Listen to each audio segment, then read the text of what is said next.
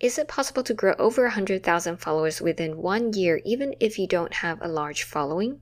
Well, today's guest did exactly that.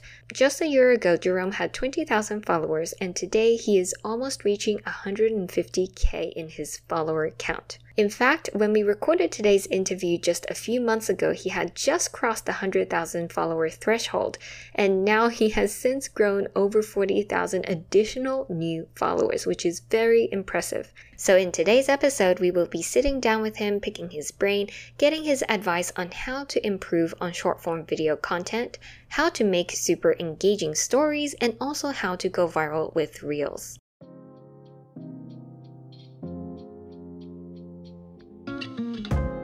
Welcome to the Full Time Influencer Podcast. I'm your host, Tina Lee, and I'll be sharing industry knowledge and social media tips through weekly interviews with established creators and Q&A sessions. Our goal is to help you decode social media, become a full-time influencer, and do what you love for a living. Let's dive in. Hi, creators. Today we have a very special guest who is also a really close friend of mine. We have Jerome. Welcome, Jerome. Hello, hello, welcome to myself. Thank you for having me. so, Jerome and I, I think we met like three years ago now, two, three years ago. And yeah, 2018. Yes, we met in Paris and we basically uh, got to know each other on Instagram because we were both based in New York City before that. And in the three years, uh, we basically followed along with each other's journey very closely. And we also went on the same trip together in 2019 to Bali, which was an epic, epic content creation trip. Epic and intense. Yes, it was so tiring. If you want to see any of the stories, you can go to my story highlights and like scroll all the way back. And along the way, I have to say, Jerome has really helped me a lot with my content, with the creation process, the behind the scenes, and everything. At my wedding, he was a dedicated behind the scenes guy. He went around creating behind the scenes content for me, uh, which ended up being really amazing and helpful. So today I want to dive in with him all about how he started, how he really learned photography and improved so much in the last few years, and also something that I think he does very well, which is short form videos, specifically Reels. We're going to dive deep into that and have him give us some really good tips to going viral with Reels. So First, I want to ask you, why did you start your Instagram account and what was your original goal? Like, what did you have in mind when you started it? I think I didn't I didn't really have a goal in particular. Like I started my Instagram account just like anyone else nowadays have an Instagram account just to post like personal stuff. Like, you know, when you're traveling, you just post like whatever you want. Like, you know, I didn't really have a goal in particular. I just started my account just because. so I guess when did you start taking photography seriously? Like when did you start seeing some growth on your account and then you started to sort of create content consistently? Like initially, I don't think there was a specific turning point where I told myself, like, you know what, I'm just gonna get into photography and and do this. It was more like gradual progression. Um, I had my iPhone at first, and then like you know, I got an entry level DSLR that my friend had, and I was just like borrowing it for a while. And and the more I spent time like taking photos, like just literally random photos of whatever I could take, the more I got curious to know about how I can improve myself. So it wasn't really like a there was one point in my journey that was really like the game changer thing and i started doing photography seriously. It's more like yeah just like a gradual progression and then slowly but surely like i was uh, learning a little bit more on youtube and then like uh, getting connected with people on instagram and that kind of like kept me going just because i was curious and i wanted to learn more. Yeah so I know that in the beginning, uh, you started rooftoping, and that was one of the reasons that you gained a bit of a following, especially from New York City, right? Yeah, yeah. I guess um, it's it's. I wouldn't say it's a trend, but like it's it's kind of like a wave of people who were doing that in New York City, and that's kind of how I started. But again, started more just by curiosity and i was like oh cool you can go to like rooftops in your city and get like different vantage points and uh, you want to take pictures might as well you know make them unique and make them your own. So instead of just going to the same location that everyone else is going might as well try to you know get to different vantage points to create something that's a little bit different. So yeah i guess um, the very beginning of my journey when i first came to new york city was was that trying to go to rooftops and create something unique and that that's what kept me going. Yeah So then when you first started, you had limited photography knowledge. Where did you actually learn most of your skills and how did you practice by yourself?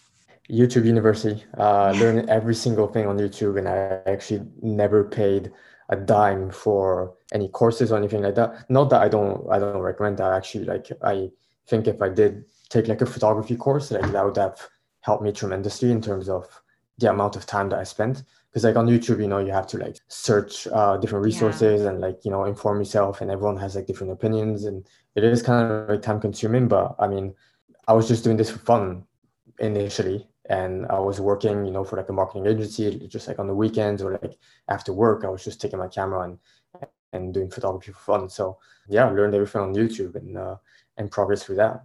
Yeah. I did a solo podcast episode recently to talk a little bit about like the keys to succeeding as an influencer. And one of them was self awareness and the willingness to learn.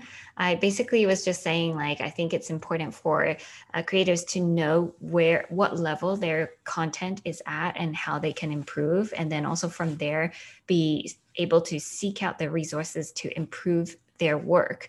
I think a lot of people would probably look at your work now and be like, oh, Jerome is so talented. That's the most common thing that people comment when I feature you or when you're in my stories or I share your stuff. Everyone's like, Jerome is so talented.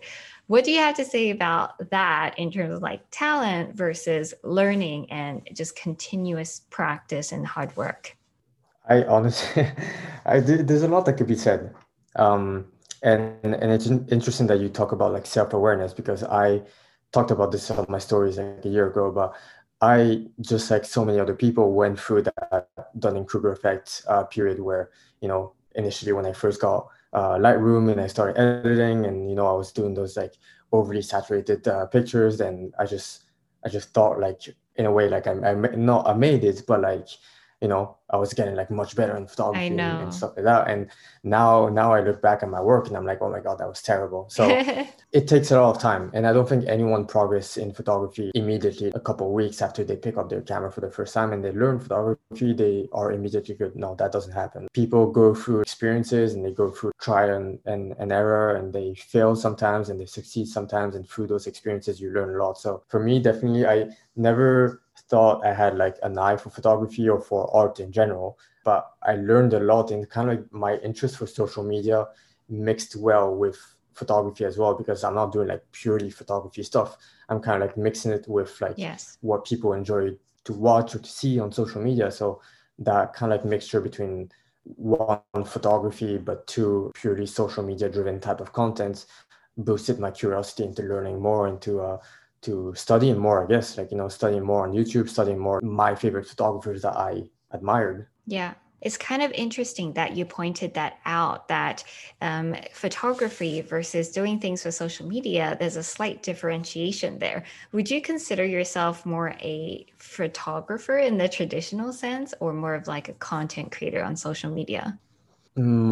Much more a content creator on social media. And I think I think the reason is simple. I grew up with this wave of people who were creating content like purely for social media and I didn't learn photography the traditional way. It's more like I kept going with like the different trends or like covering myself and, and learning like that. So I on my part enjoy both sides. I enjoy traditional photography and landscape photographers and people like that, but I also enjoy people who do photography on social media or use social media as a platform to create really social media content. It could be like comedy or it could be talking about food and stuff like that. I definitely, yeah, enjoy both. So I'm kind of like a hybrid of both sides. Like I use photography and I post it on social media, but my photography is much more driven towards what people psychologically like on, on social, social media. media. Yeah, yeah.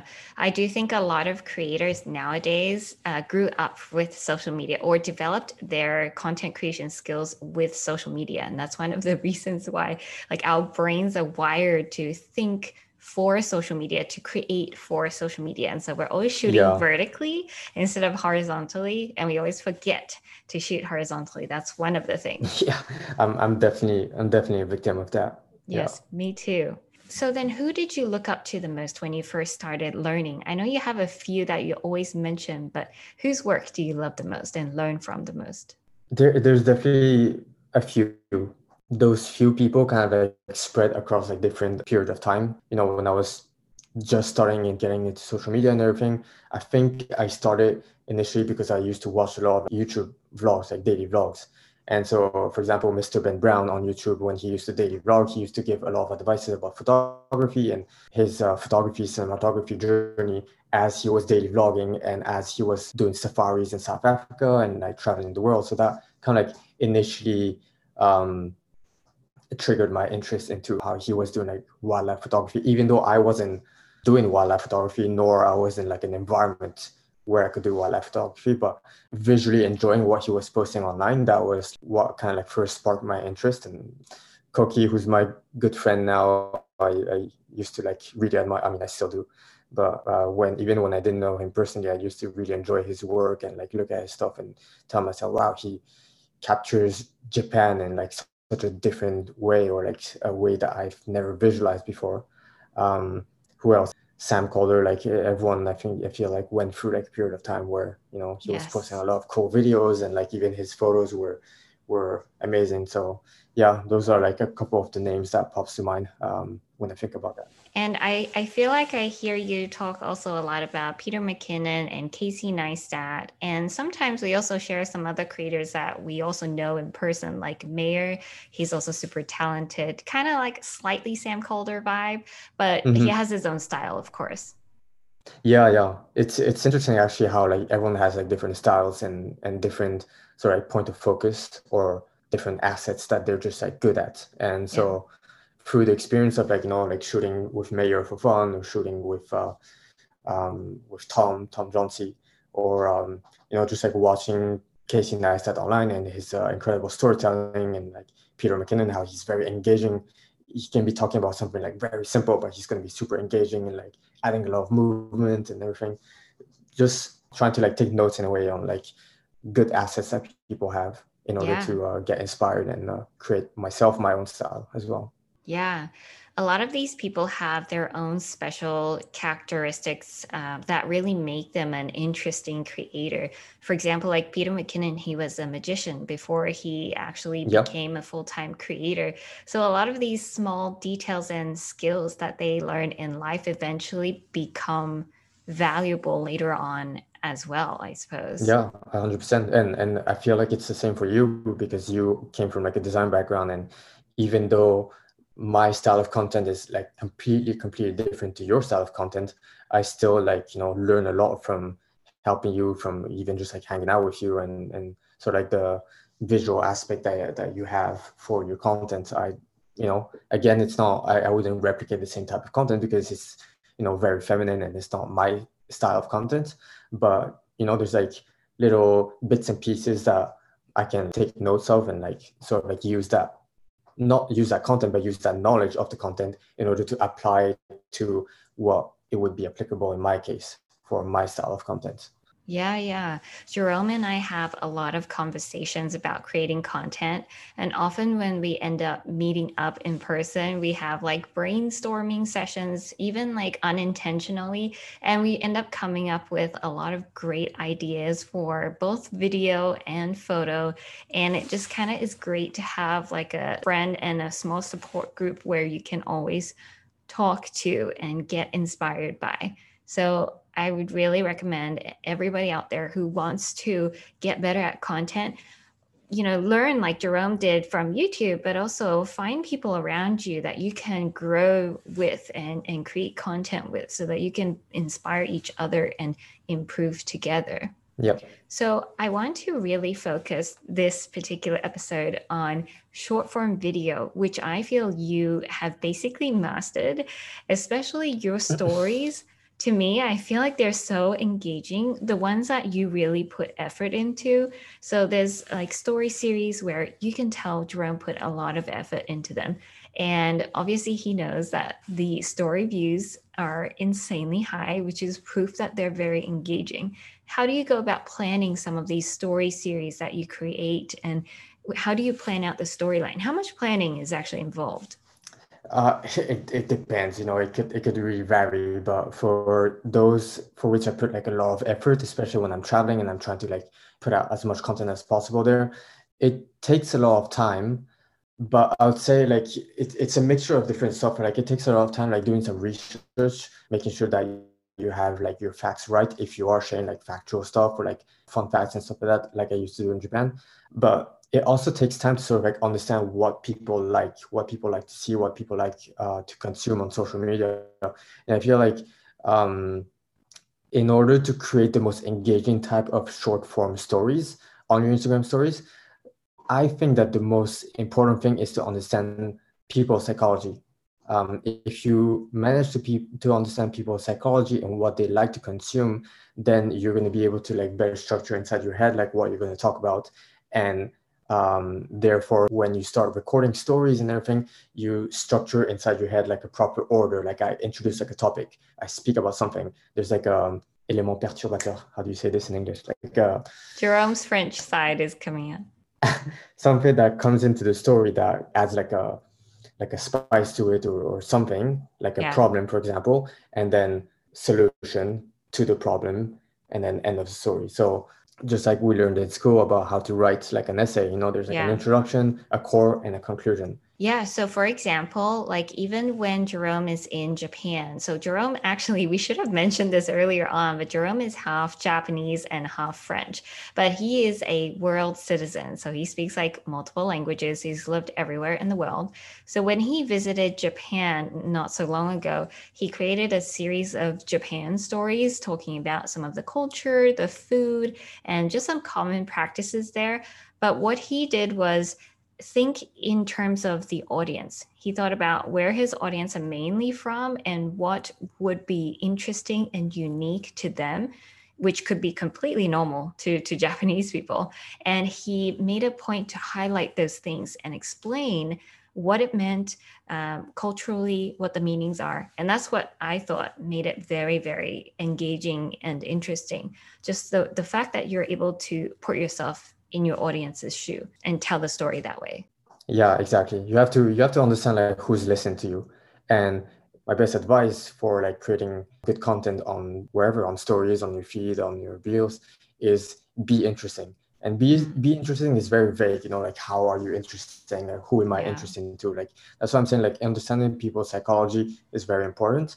But a typical example for me is i don't care much about seeing what people eat for lunch like you know a lot of people post on their stories like oh i'm having brunch and like i'm having like a avocado toast and, and this is what i'm having for lunch. I don't care about that. I scroll past and like next story. I don't care.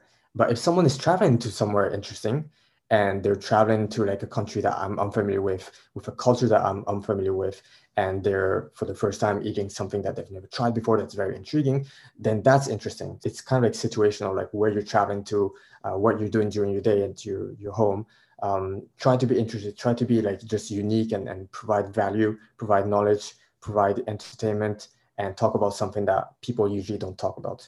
Yeah, I think that kind of awareness and just preparing and thinking from that perspective really does make your stories much more engaging. It's not just about using what kind of stickers and functions that are available that gets you high engagement.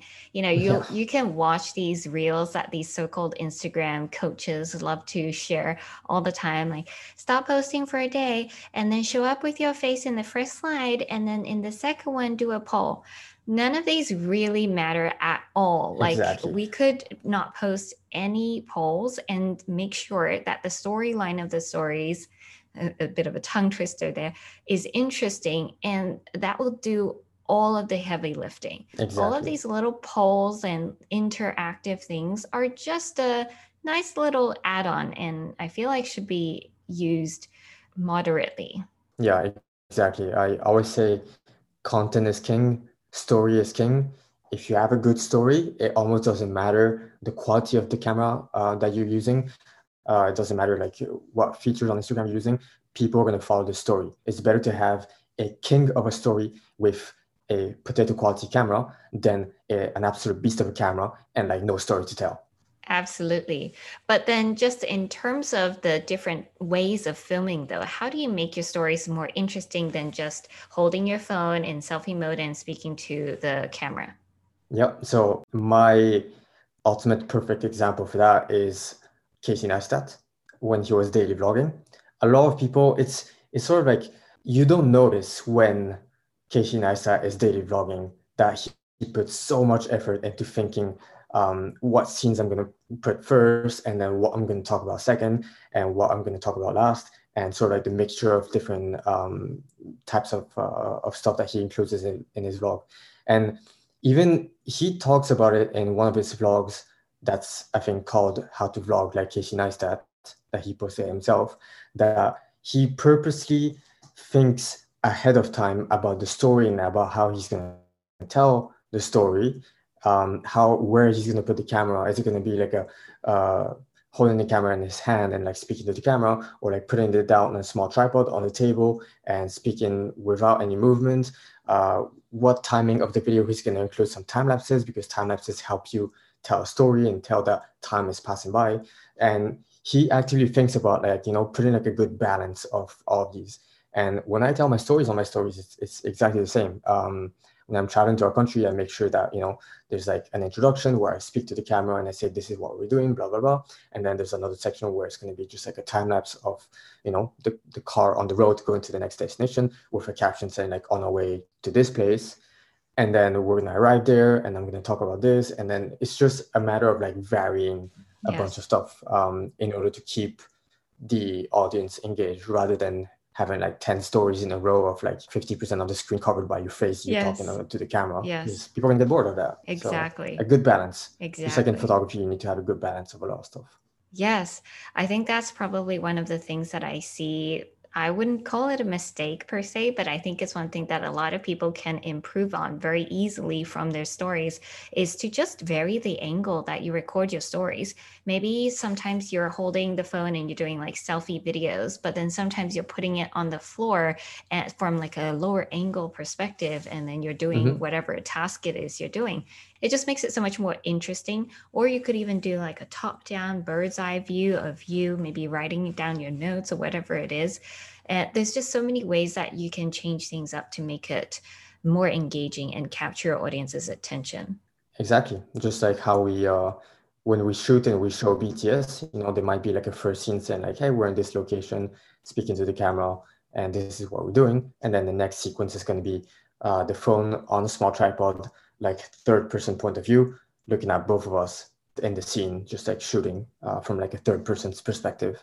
Yeah, I also think you brought up a great point where even when you're telling like the behind the scenes, instead of just putting a video of a time lapse on your stories and then just saying, we are shooting today, have an intro where you first speak to the camera and address your audience directly to first hook them in and tell them what you're going to talk about. And then you can maybe show them the area, maybe do a little pan or something more aesthetic.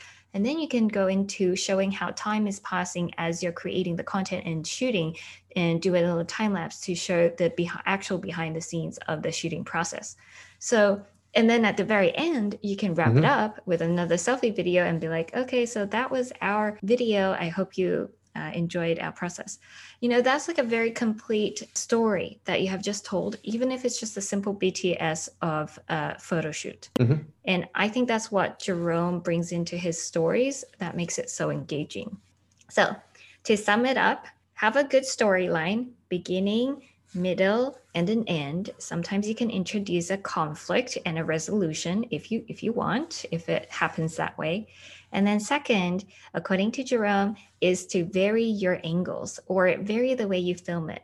Maybe it's regular pace, maybe it's time lapse, maybe it's uh, from the low angle, stationary, maybe it's moving along with you. So change it up. Mm-hmm. And then, lastly, think from the perspective of the audience.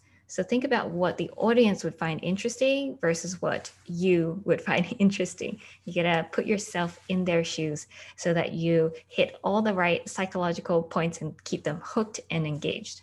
Yeah, exactly. And that brings back to the point that I was saying earlier where you have to be interesting. And if you want to think about being interesting, you have to incorporate those, like, you know, vary the angles. And if you can tell a story, then you're going to be interesting if you cannot tell a story and it's just a random mashup of like whatever you did and you know people don't understand that there's a story then it's not going to be interesting yeah actually i also think that you do something that i think is very interesting for your stories is that you kind of have a routine and a signature tagline what is your signature intro when you greet your audience Yo. no, That's you say good, um, good good day, hello. What what's that?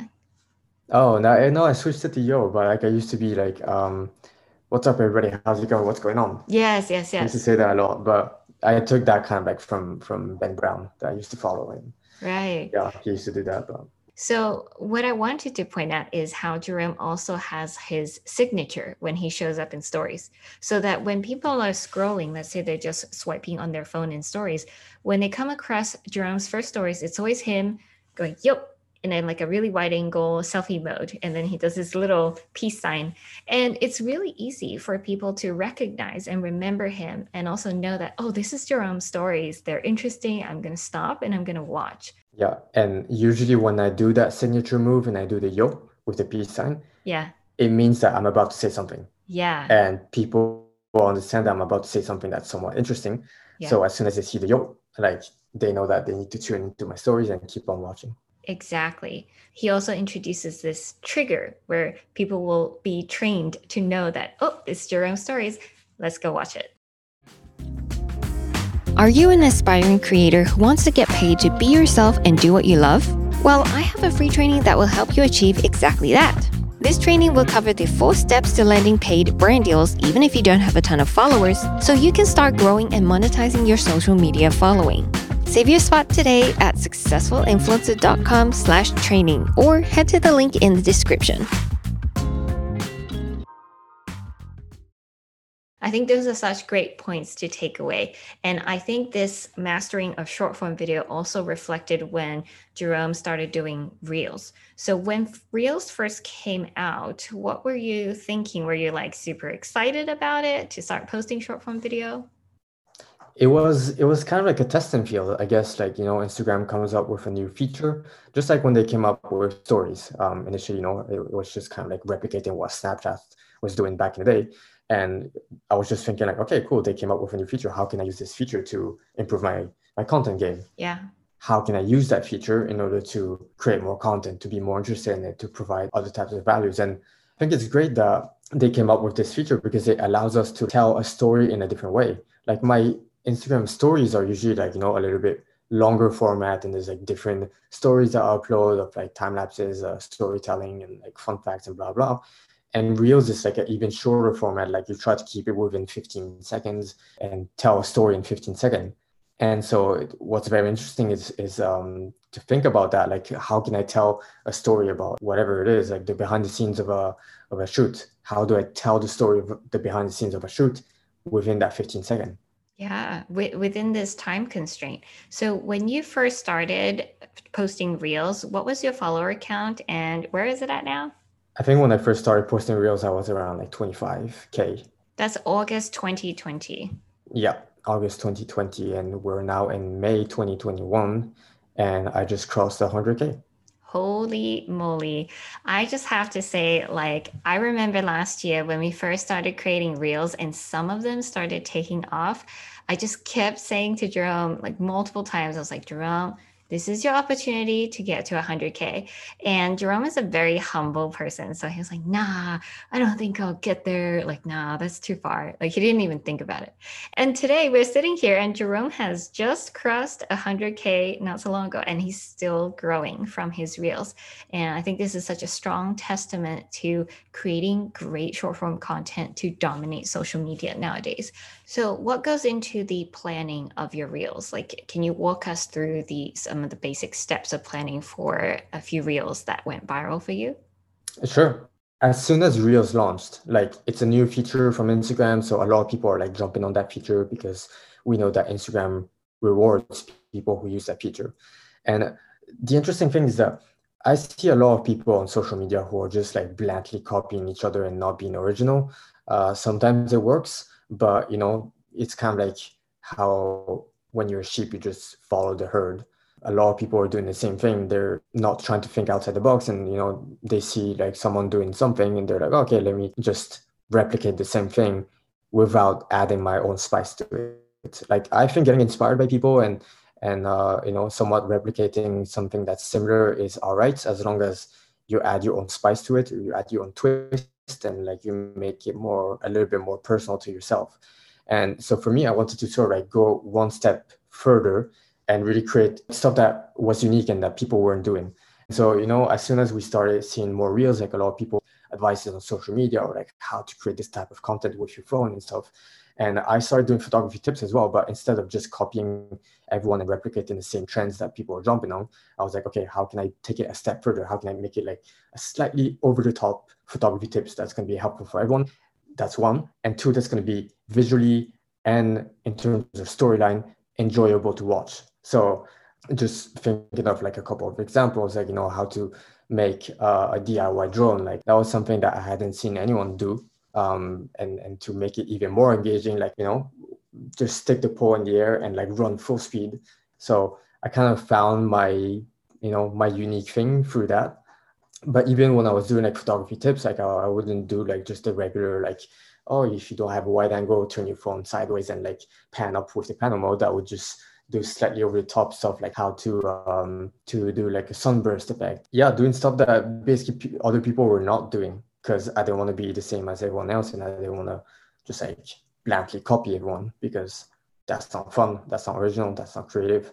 Yes. I just wanted to do my own stuff and i guess i was sort of like rewarded with uh, people being interested. Absolutely. You can definitely follow trends with reels and it can potentially bring you a lot of reach.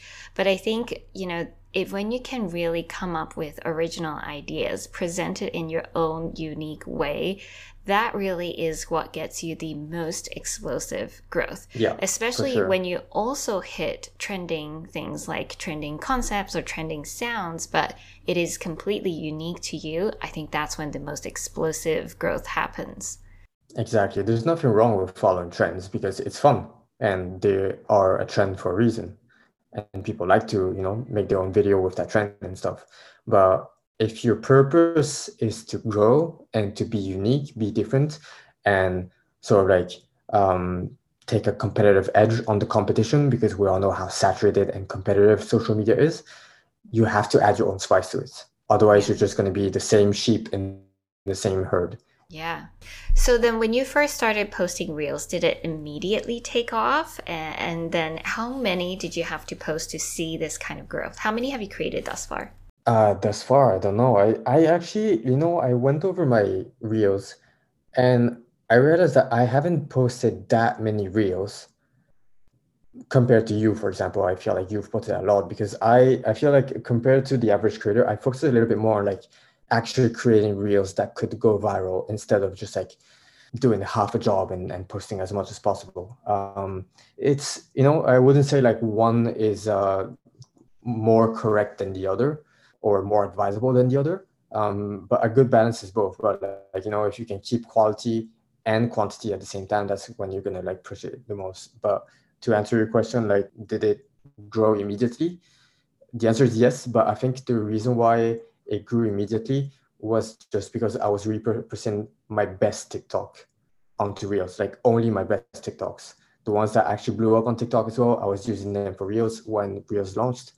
And surprisingly, I did start seeing numbers like straight away. Like, you know, when I had 25K, my first one hit like 300,000 and then another like 200,000. And then a couple of ones after got to like 1.1 million and then 1 million. And yeah, I was seeing like pretty good results. But I tried to take advantage of that and like learn from those couple of like reels that I initially posted to understand like, okay, why did this one do well?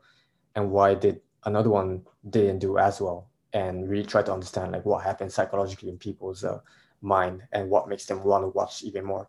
Yeah. So I just did a quick count. It seems like you've done maybe like 62, 60 something reels.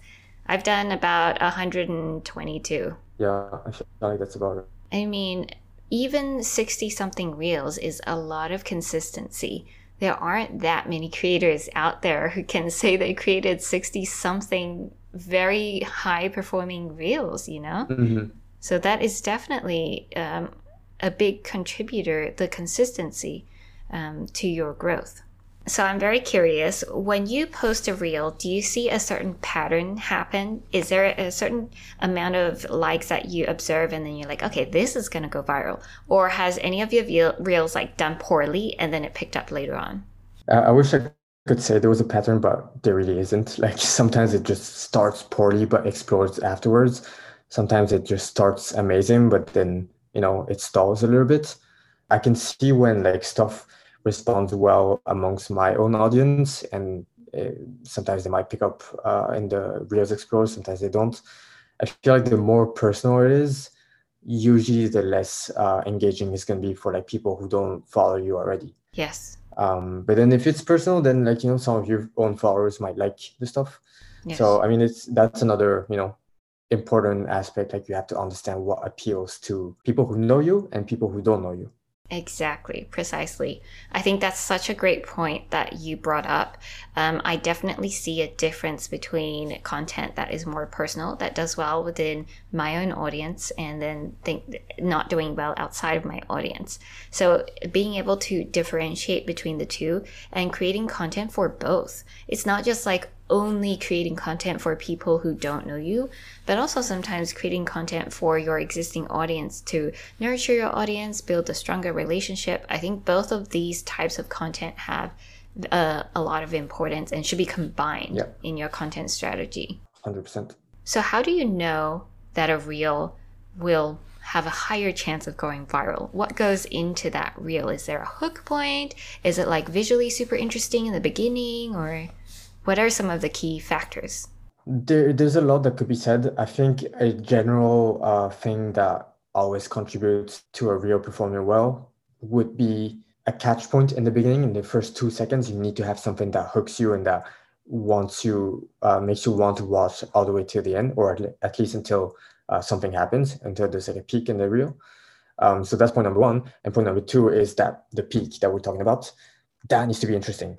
Yeah if your peak is like you know predictable for example people are just gonna be huh it's like predictable i exactly don't need to share this with my friend you need to have something that really makes people one hook in the first two seconds and two during the peak it makes people go wow like you need that wow effect so that people are like hey like brother watch this uh, father watch this like you know makes them want to share to like people and say like, hey, what's this? Or like, oh, I want to comment or like, oh, I want to say something about it. Yes. There's a lot of people actually on TikTok and Reels who create content with the mindset of trying to trigger people um, one way or another to comment.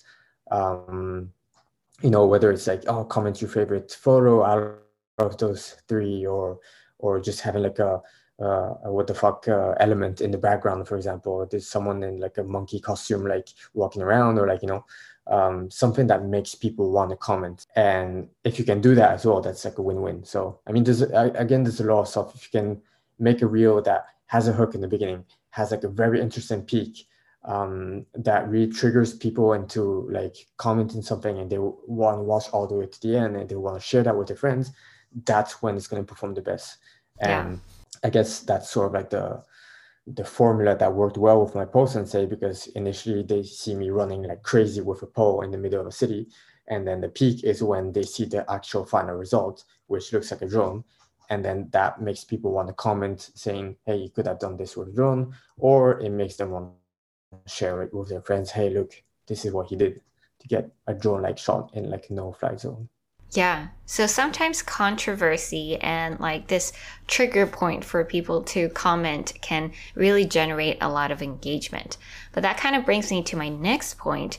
Do you feel like this actually converts into follows? What type of content has been the best converters for you? I think there's two types of content that were the best converters. One is educational content, which is kind of why I started doing photography tips. But again, like started doing photography tips that are a little bit um, higher end than just like the basic stuff that people can do on their iPhone. And then two was just um, the type of content that made people go, wow. And as soon as there's that wow element psychologically in people's brain, then they're like, oh, let me see what other wow stuff he created. So they, they come on my profile and they see, oh my God, he's created like so many other like photography tips or like post and say in like different location with like different uh, visual aspect to it. And people get more curious about that. And then eventually they they start following if they think that there's going to be more wow effect yeah. And they want to they want to consume that wow effect Yeah. So having your content be binge worthy is very important for converting people when they see your first reel and then come to your page. Mm-hmm. Yeah. Let's talk a little bit about some of your opportunities that you've gotten since starting your Instagram page. I know that you do sports as your career. That's actually what you do, like sports marketing and sponsorships prior to the pandemic. But of course, during the pandemic, everything came to a screeching halt. Where do you see uh, yourself taking your Instagram in the future? Do you ever think you will like pursue content creation full time? I guess uh, I'm discovering as I go as well. Um, I remember you asking me like one day if you reach 100k, would you consider doing this full time as your career? To which I had replied no. Yes. Because I'm so passionate about sports that I just want to continue working in sports.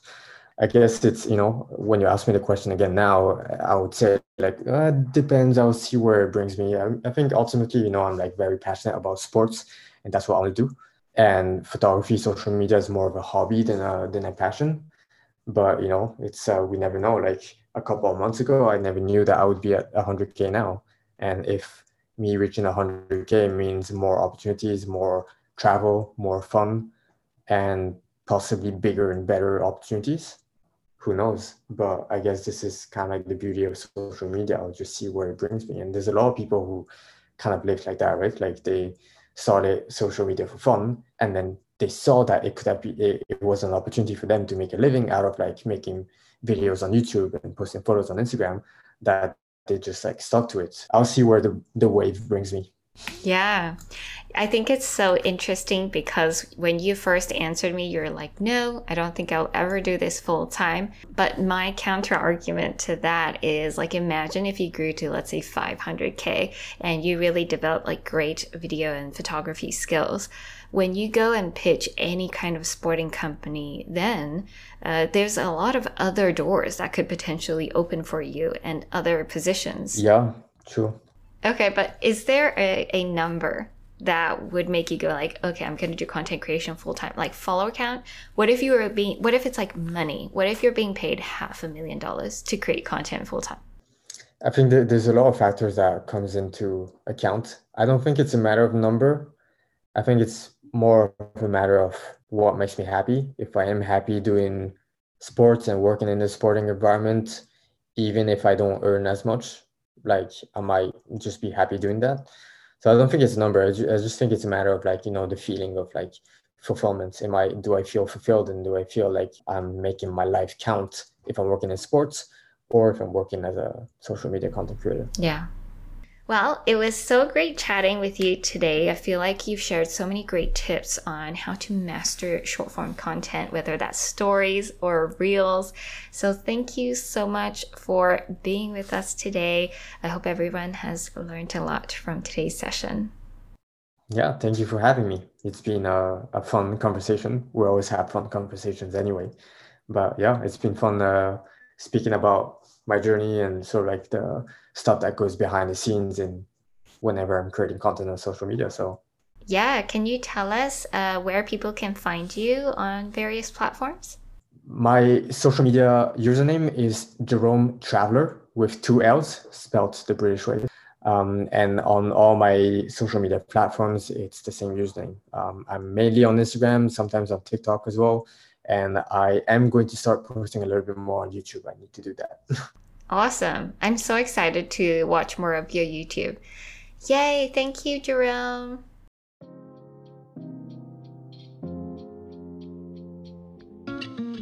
Thanks again for tuning in to the Full Time Influencer Podcast. If you enjoyed this episode, share it with someone who could benefit from it. And I'll see you in the next one.